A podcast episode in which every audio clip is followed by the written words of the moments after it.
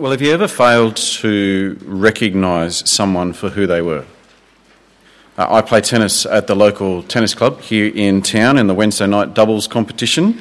Uh, sometimes teams need a fill in, and this one night there was a fellow on the opposing team uh, that I didn't recognise. I hadn't seen him before.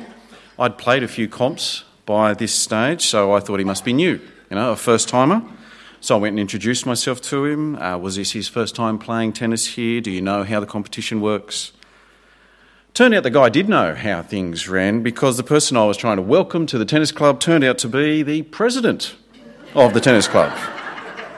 And he had been for years. But I just completely failed to recognise him. I felt like a complete goose, but look, my teammates got a good laugh. We're up to Matthew chapters 14 to 17 this morning, and throughout these chapters, Jesus is recognised by some, but then he's not recognised by others. And it's more than just a funny or a sad story of mistaken identity. Uh, in these chapters, Jesus, Matthew records Jesus either doing extraordinary godlike things or extraordinary things happen to him, Jesus is presented to us on a monumental scale. And so to fail to recognize him, it's not just disappointing or awkward, it's devastating, it's disastrous. And so, as we work our way through the chapters, the question we'll eventually come to is Do you recognize Jesus for who he truly is? So, let's take a look. Uh, hopefully, you've read chapters 14 to 17 during the week. Uh, and in chapter 14, we start with Jesus mimicking God and the disciples getting it right in recognizing him as someone of immense authority. Uh, it starts with Jesus feeding the 5,000, as it was just read. It's a well known miracle. Uh, a crowd has followed Jesus to a remote place, so they're out the back of nowhere. It's getting late. No one's got much food. Jesus asks his disciples, What have you got? Five loaves of bread, two fish. For Jesus, that's enough. So pick it up again, look at it there, chapter 14 and verse 18. Verse 18 Bring them here to me, he said. And he directed the people to sit down on the grass. And taking the five loaves and the two fish, and looking up to heaven, he gave thanks and broke the loaves. Then he gave them to the disciples, and the disciples gave them to the people. They all ate and were satisfied, and the disciples picked up 12 basketfuls of broken pieces that were left over. The number of those who ate was about 5,000 men, besides women and children. Now, it's an extraordinary thing that he's just done, but as we've read it, it's meant to be ringing bells for us. What Jesus does here, does it remind you of anything? Can you think of another time when there were crowds of Israelites in a remote place and they were miraculously fed with an overabundance of bread. It's just like what God did for Israel in the desert when he rescued them out of Egypt, when God fed them manna from heaven. Jesus is mimicking God here. And in the next incident, Jesus even claims God's name for himself. Uh, from verse 22, Matthew records Jesus walking on water. Again, this is something that the scriptures say that God can do, so you can look it up yourself later in Psalm 77. Psalm 77. Uh, but here, after feeding the 5,000, Jesus sends his disciples in a boat to cross the lake. Jesus, though, goes off by himself to pray. And while the disciples are struggling against the wind out on the lake, Jesus comes to them walking on the water. Now, understandably, the disciples, when they see him, they just freak right out. Let's pick it up from verse 25. Verse 25. During the fourth watch of the night, Jesus went out to them walking on the lake. When the disciples saw him walking on the lake, they were terrified. It's a ghost, they said, and cried out in fear. But Jesus immediately said to them, Take courage, it is I, don't be afraid. Now, Jesus' words there in verse 27, where he says, It is I, literally, he says, I am. Take courage, I am. And I am, that's God's name. Do you remember when God appeared to Moses in the burning bush again uh, around the events of the Exodus? Uh, Moses asked God for his name, and God said, I am who I am. Tell the Israelites, I am has sent me to you. Matthew is presenting Jesus to us as God become man, the one who miraculously feeds the Israelites with an abundance of bread out in a remote place, the one who walks on water, the one who takes God's name. And at least in part, the disciples work it out. Look at it there in verse 32.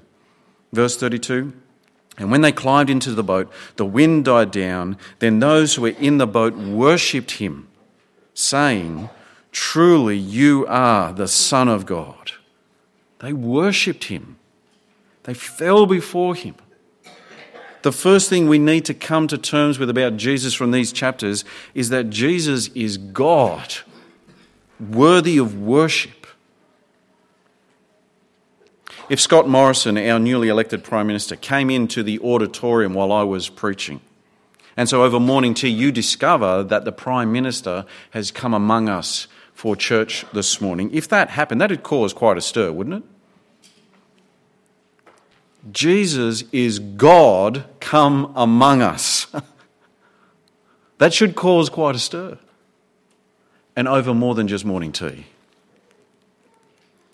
And having seen Jesus on such a grand scale in chapter 14, it just makes the next scene in Matthew so tragic. After Jesus mimics God's with his miracles, even claims God's name for himself, chapter 15, verse 1 just jars. It's a clanger. Look at it there, chapter 15, verse 1. Then some Pharisees and the teachers of the law came to Jesus from Jerusalem and asked, Why do your disciples break the tradition of the elders? They don't wash their hands before they eat. Seriously. We're dealing with God Himself in the flesh. The creator of the universe walks among them, and these religious leaders want to quibble about washing your hands before dinner. Man, they are a long way off the mark. The issue that they have here is that they think they can make themselves clean before God, that they can make themselves acceptable to God by being physically clean. So, as long as they've got clean hands and clean food is the only food that they eat, then nothing unclean will go into them, and so that'll make them okay before God. But Jesus tells them the only, what makes someone unacceptable before God is not, you know, whether they get muck on their hands. No, what, what makes someone unacceptable before God is the muck that is already in their hearts.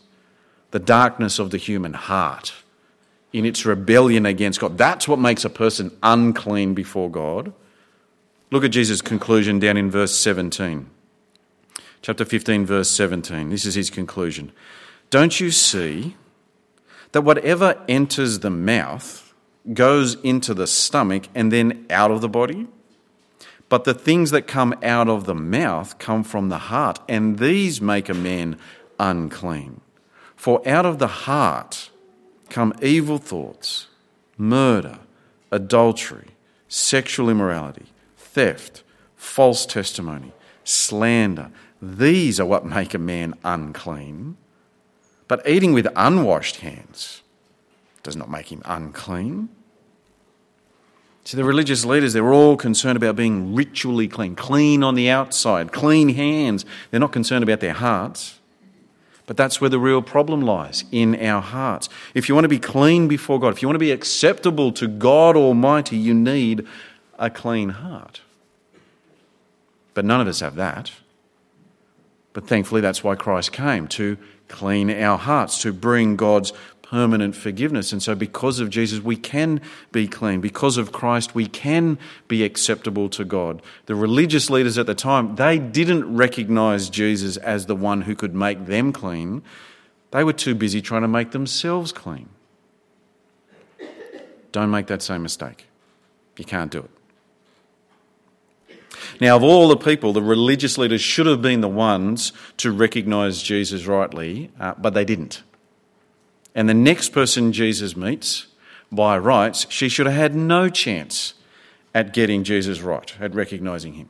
Uh, she's a Canaanite woman, that's a sworn enemy of the Jews, and her daughter is demon possessed. Evil spirits have set up home in a Canaanite girl. She is so far gone, it's not funny.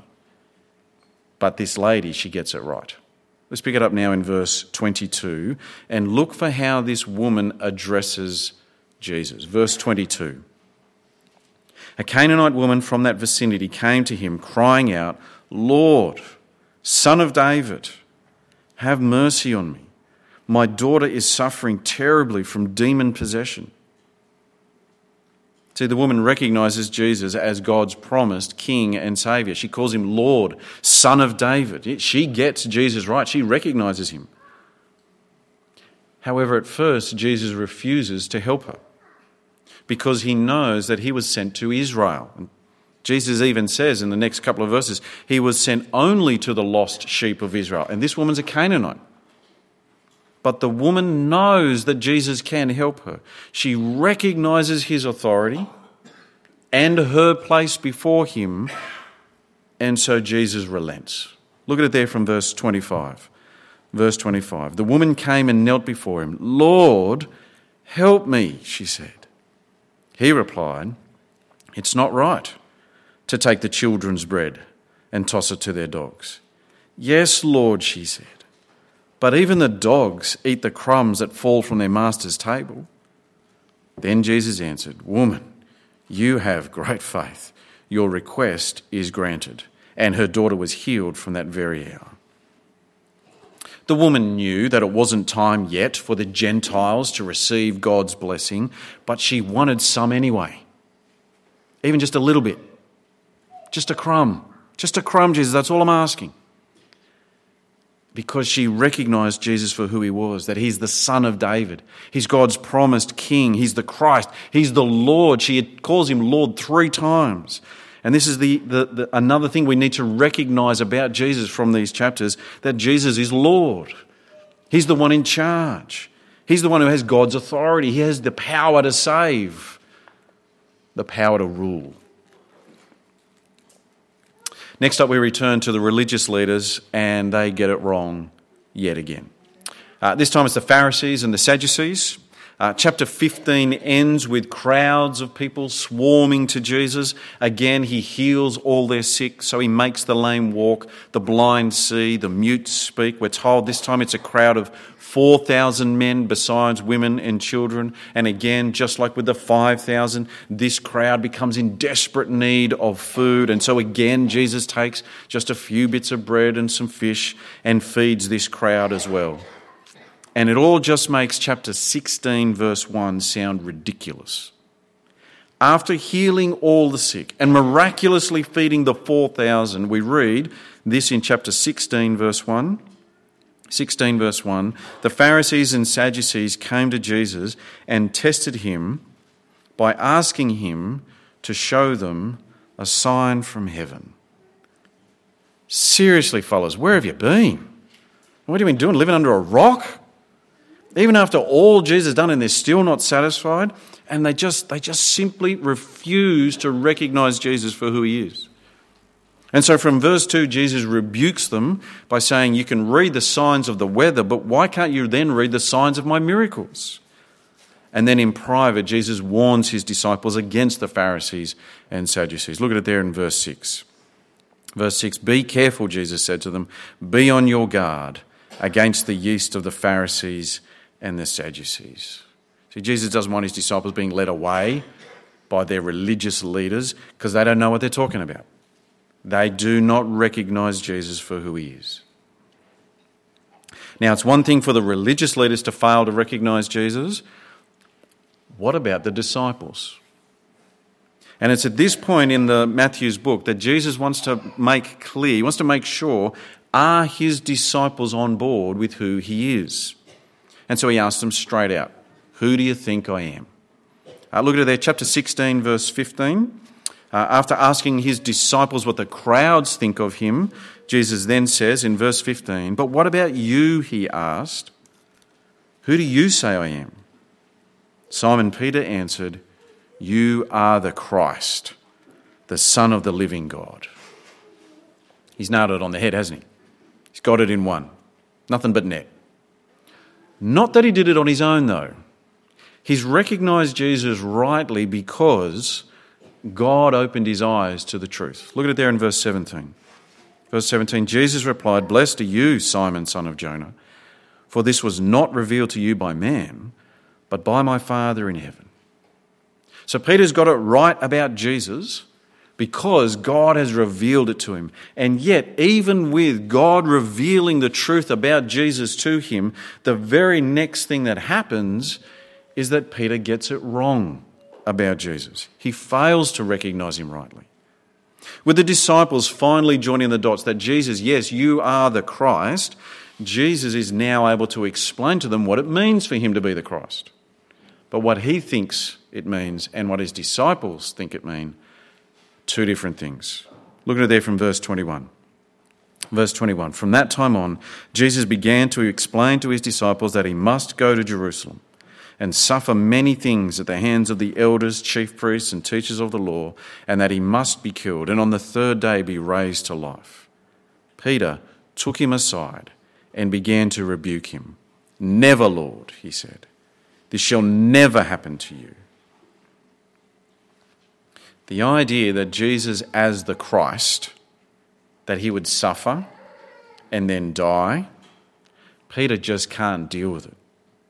Peter's got in his head that the, the Christ would be an all conquering hero, you know, a mighty champion, vanquishing their enemies, restoring the kingdom of Israel. The Christ would be powerful, victorious, unstoppable, not weak, meek, suffering, and killed. But this is a colossal failure to recognize Jesus rightly. Jesus knows that as the Christ, he must suffer and die, and to think otherwise is to be right in line with Satan himself.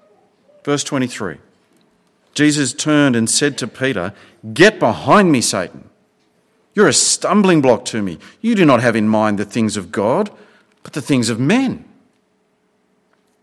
See, clearly, as the Christ, Jesus must die and then rise from the dead. Now, we're not told why here, but as we keep reading Matthew, it becomes clear for us. Matthew makes it clear. It's because it's the only way anyone can be saved from their sins. To be saved from our sin, Jesus must take our place. He has to endure God's judgment for us. To save us from our sin, He has to die for us and then rise to life for us. And this is essential to recognizing Jesus rightly because to think otherwise is to think like Satan. And when you recognize Jesus rightly, when you understand that his path to glory was the road of suffering and death, well, then it doesn't come as any surprise to you that if you're going to follow this Christ, well, then you're going to have to suffer and die as well before you receive eternal life, which is exactly what Jesus goes on to explain to his disciples. Verse 24. Verse 24. Then Jesus said to his disciples, If anyone would come after me, he must deny himself and take up his cross and follow me. For whoever wants to save his life will lose it, but whoever loses his life for me will find it.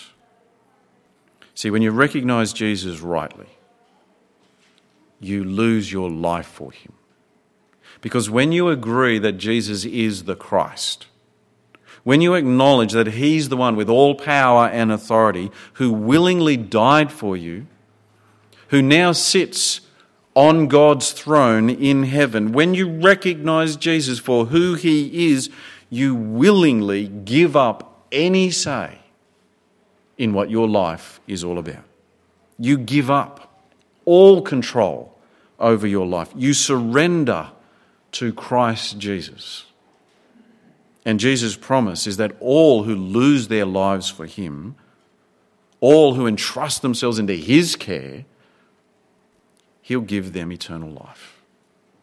But for those who refuse to recognize Jesus for who he is, for those who refuse to surrender to his rule, for those who refuse to submit to his saving love, Jesus says, if you want to keep your life for yourself, if you want to run your own life, well, then in the end, you'll lose it.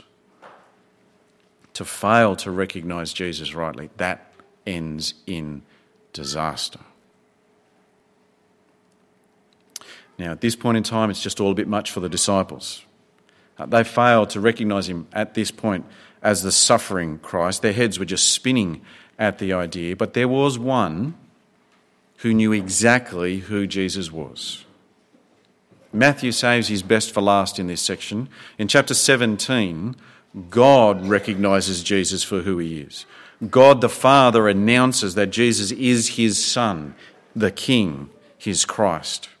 So the disciples are they're, they're struggling to, to understand who Jesus really is. What happens next is that Jesus gives three, sorry, God gives three of his disciples a helping hand.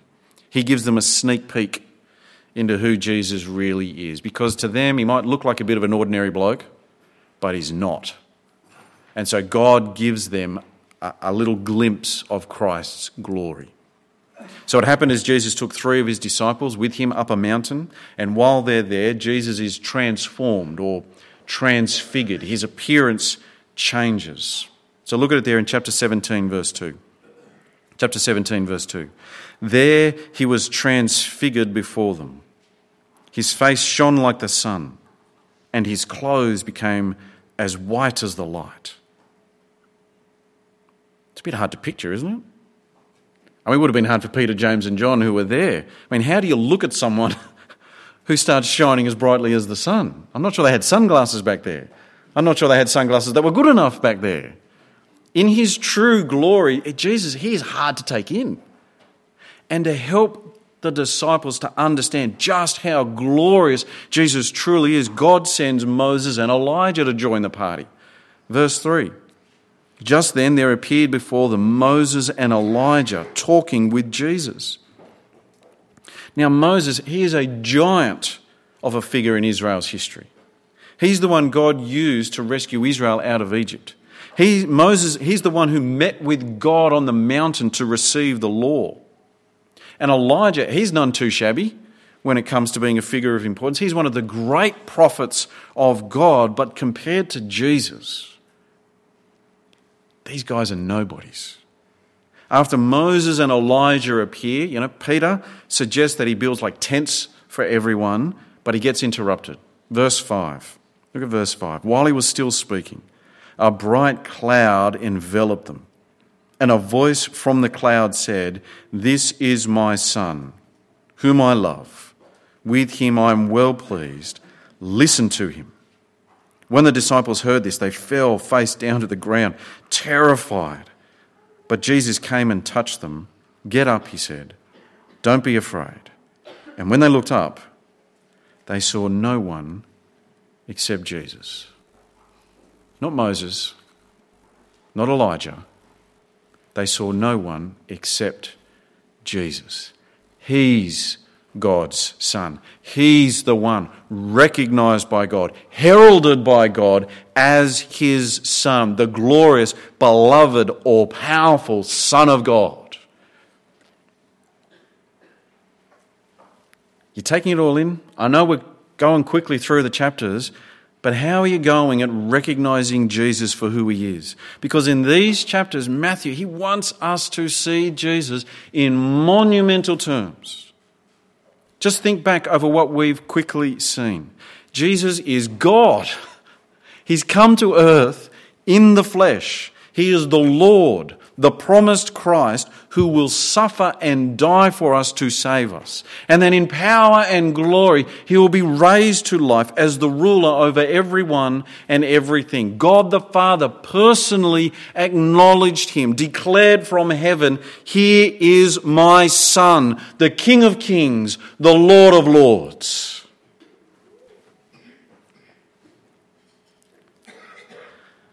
I don't know about you, but I find it disturbingly easy to forget just how big Jesus is. I mean, I have this sense of him being God. You know, I know he's important. I've got this vibe of him, you know, he's in charge of my life. But these chapters of Matthew, they are stopping me short. This word from God should be stopping us in our tracks. We've got to be careful that our familiarity with Jesus doesn't spill over into being casual with him or taking him for granted or giving him our leftovers. We don't want to be the people who politely nod in the direction of Jesus. So we're happy to give him some of our time, but we don't want to get too committed. We don't want to get too loyal. We don't want to get too zealous. I mean, after all, we're Presbyterians. We don't get enthusiastic. You know, we're conservative. We're down the middle. We're steady as she goes. No! Please, no! No! No! Okay? Break your shackles. Tear yourself out of your comfort zone. Hear the word of God. Listen to Him. 2,000 years ago, God came to our planet. This is the Lord Jesus Christ we are talking about. God in the flesh, come to die for us, come to rise for us, come to rule for us. He is the Lord, the Son of David, the Son of God. Do not be polite with him. Don't hold him at arm's length. The Lord Jesus is not someone you've got a little bit of an interest in. He's not someone you give a little bit of time to. Don't be a Sunday church Christian. He is someone you worship. He is someone you cry out to. He is someone you depend upon. He is someone you follow. He is someone you lose your life for because you recognize that Jesus Christ is Lord. He is our Savior. Brothers and sisters, He's our God. Our God. He's our God. We pray.